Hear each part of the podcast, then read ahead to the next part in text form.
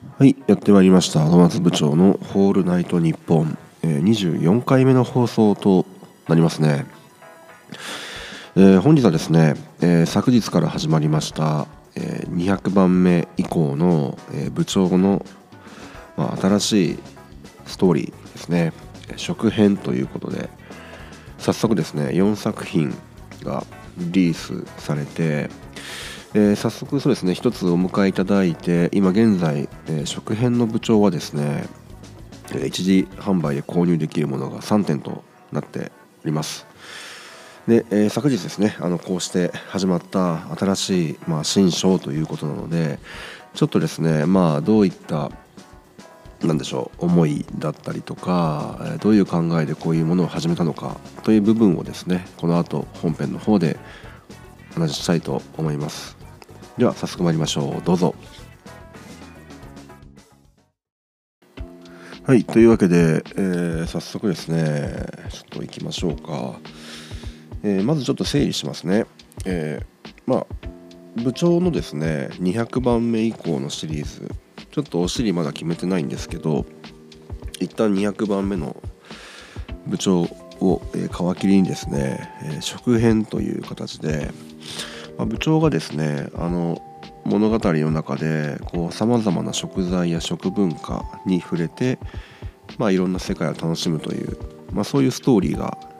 今ですね実は始まっています。で200番目から203番目ですねなんでこの4作品の中で部長はですね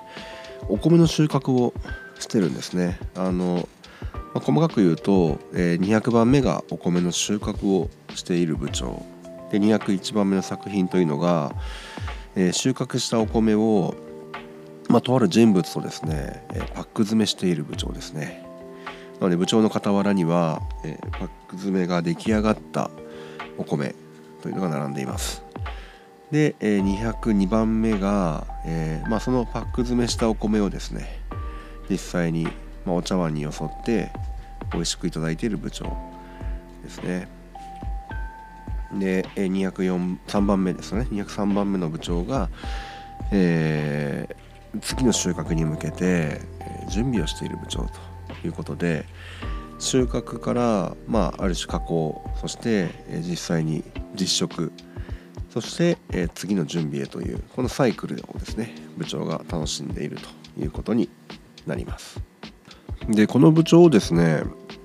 まあ購入するとどうなるんだっていうところがなかなか伝わりにくいかなと思いますので一旦ちょっとシステムを説明しますと一応ですね今日の、ね、朝のツイートでも実は上げているんですけれどもえー、っとまあオープンシーのですね部長の作品の画面を見ていただくとえ、アンロッカブルコンテンツというですね、えー、購入者だけが、まあ、閲覧することができる場所っていうのがあるわけですね。でこれまでも、えー、ドーナツ部長ではこのアンロッカブルコンテンツにですね、えー、その日の部長が着ている服のブランドとかですね服のサイズ、まあ、そういったものをですね実は裏設定として記載をしてきました。どうでしょうねなかなかこれ多分部長をお迎えしていただいた方も気づかない方もいるかもしれないですね。特にその大々的にですねこういう仕掛けをしてますよっていうのを言ってこなかったのでまあ変態的なこだわりというかですねその部長の設定に関するどうでしょうねなんかそんなところまで設定されてるの？みたいな。まあ、そういうギャップを楽しんでいただきたいなっていうところで一旦あんまりこうオペラに宣伝はしてこなかったんですけど実はですね過去の部長もこのアンロッカブルコンテンツにですねまあそういう情報を仕込んでまいりました。で今回この200番以降の部長の食編については、えー、ここにですね、えー、URL が仕込んであるんですね。はい。多分まあそういう使い方をするのがこの場所だと思うんですけどそうですね。URL が仕込んであってその URL を飛んでいただくとアンケートがあります。Google フォームのアンケートですね。でそこにはですねまあいろんな必須項目があります。あの部長に対する何でしょうご意見を伺うところだったりとか、率直な皆さんのこの感想を聞いてみたいなっていう、まあ、いろんな質問があるんですね。はい、で一番最後にそのお届け先の情報を入力する場所がありまして、まあ、つまりこのアンケートを全部答えていただくと、えー、部長がストーリーの中で楽しんでいる食材や、まあ、加工品といったものがご本人に届きますよというそういう仕組みなんですね。で、まあ、NFT なので二次流通だったりとか考えると、まあ、一応ですねこの、えー、アンケートに答えていただいてそのものが届くのはえ一時販売で購入いただいた方限定となってしまいますねでかつ、まあ、食材や食ということで、えー、まあいろいろですねその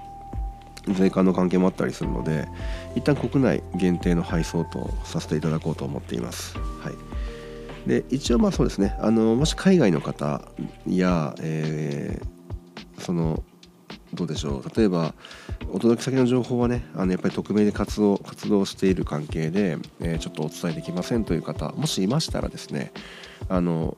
大体ヒントなるものをお送りしたいと思っていますあのそうですね例えばオンラインでこう送れるようなものとか DM 等でやり取りできるようなもの、まあ、そういったものをこうお送りしたいと思っていますので、まあ、お気軽にですねあの私の方まで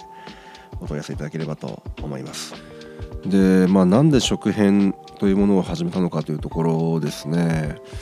でまあ一応ですねあのどうでしょう。私はこうドーナツをモチーフにして作品を作り始めた時からやっぱり将来どこかでこの一次産業をなりわいとしている方や、えー、食というサービスをですね、えー、普段提供している方との、まあ、コラボレーションというのはですね当然考えていましたね。はいまあ、それがどういう形であれっていうのは当然あるんですけどこの NFT の活動を始めるにあたって、まあ、ドーナツを選んだ時からですね、まあ、当然そういったことは考えていて、まあ、やらなければいけないということを思っていました。で、まあ、この私が今このどうでしょう部長の食編という形で、えー、お届けしている方法が、まあ、最善かどうかはですね正直、まあ、実験的な部分も含んでいるのでわからないというのが正直なところなんですけれどもまあどうでしょうね。物語の中で部長が実際に手に取ったり楽しんだものが、え、それを購入していただいた方に届くということで、まあ、部長の世界観ともリンクしていますし私がやりたかったその食を楽しむ一次産業の方を少しでも応援したいという気持ちがですね、まあ、実現できればと思っていますのでまあ、方向性としては間違ってはいないんだろうなということを思っていますね。でまあここからちょっと個人的などうでしょうね思い出というか経験になってしまうんですけどやっぱり食ってね非常に大事だなと私は思ってるんですよね。まあというのも以前どっかでお話ししたことがあるかもしれないんですけどあの学生時代特に大学生ですね大学生の頃の私は本当に貧乏でして、えーまあ、今回は部長がそのお米をね収穫して楽しんでるわけなんですけど学生時代は一人暮らしをしていたんですけどやっぱりねお米を買うお金がなかったんですよね。うん、でまあいわゆるその何でしょううんと国立のね、えーそこそこ難しい大学にいるので家庭教師とかその割と時給であのどうでしょう割割のいいというかねそういうアルバイトっていくつかあったんですね。で当然やるじゃないですか。なんですけどやっぱりねそのどうでしょう学生がその大学の授業や講義以外で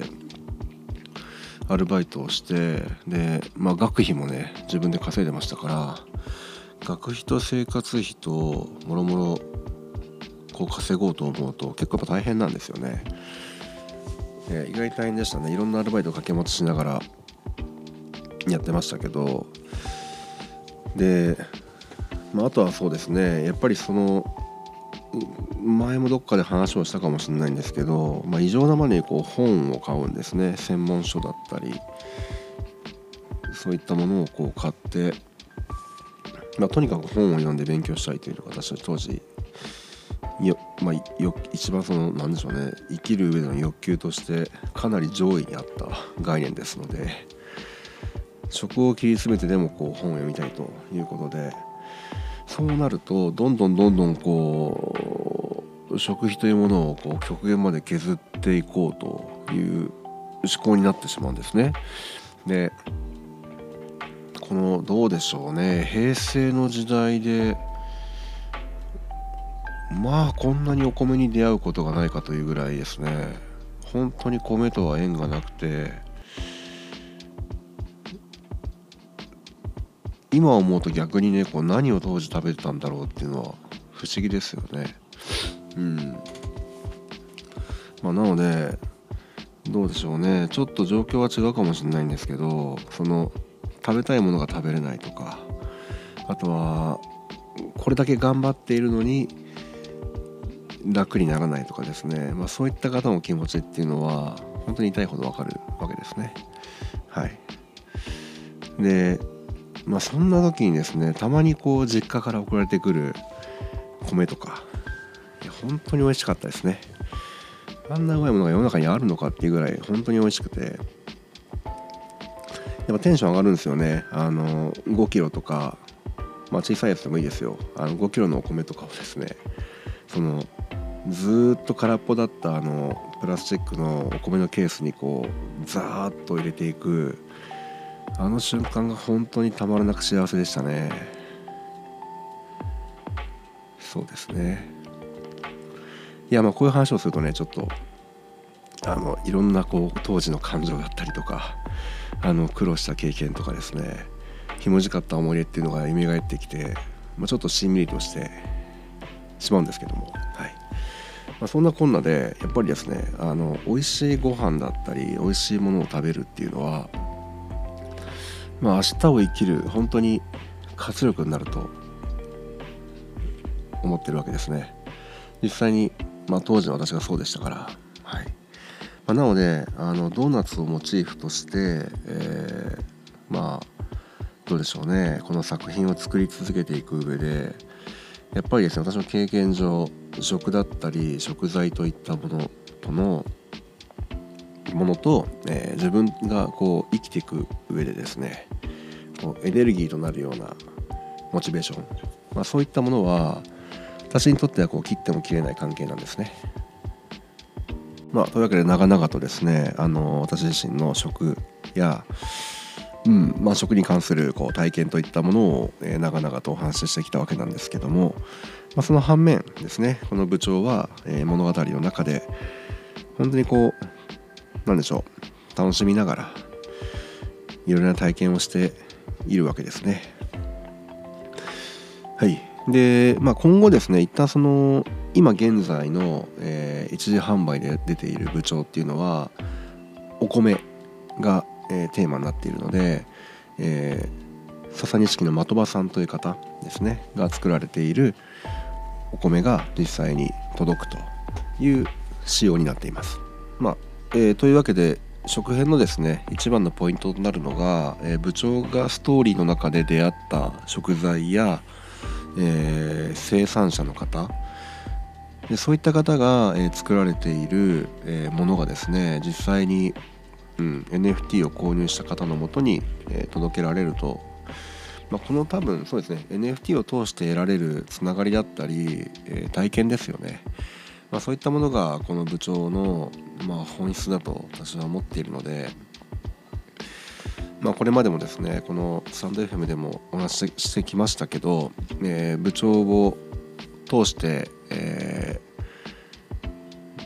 ー、何が得られるんですか？ということで私はいつも体験と選択というのをテーマに挙げてるんですけど、まあ、その中でそうですね、まあ、今回はいわゆる体験ですねというところですね、まあ、なんでせっかくなので NFT を買って PFP として楽しんでいただくのも本当にありがたいんですけどまあそれ以外にもですねいろいろなこう体験ができるわけですよね。はいまあ、その一つが、えー、何でしょう部長が出会ったものが届くと、まあ、そういうふうに考えていただければ、えー、ちょっとですねこの食編の見方も変わるんじゃないかなということを思っていますね。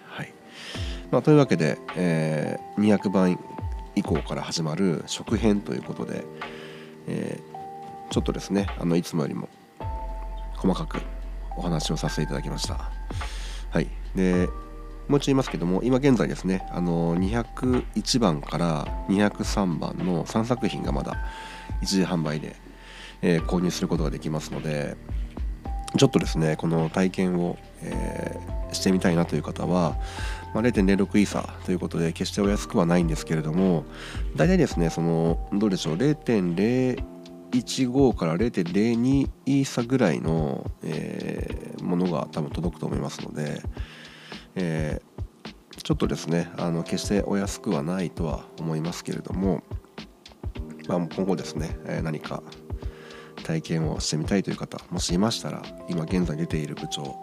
201番から203番の3作品をお迎えいただくと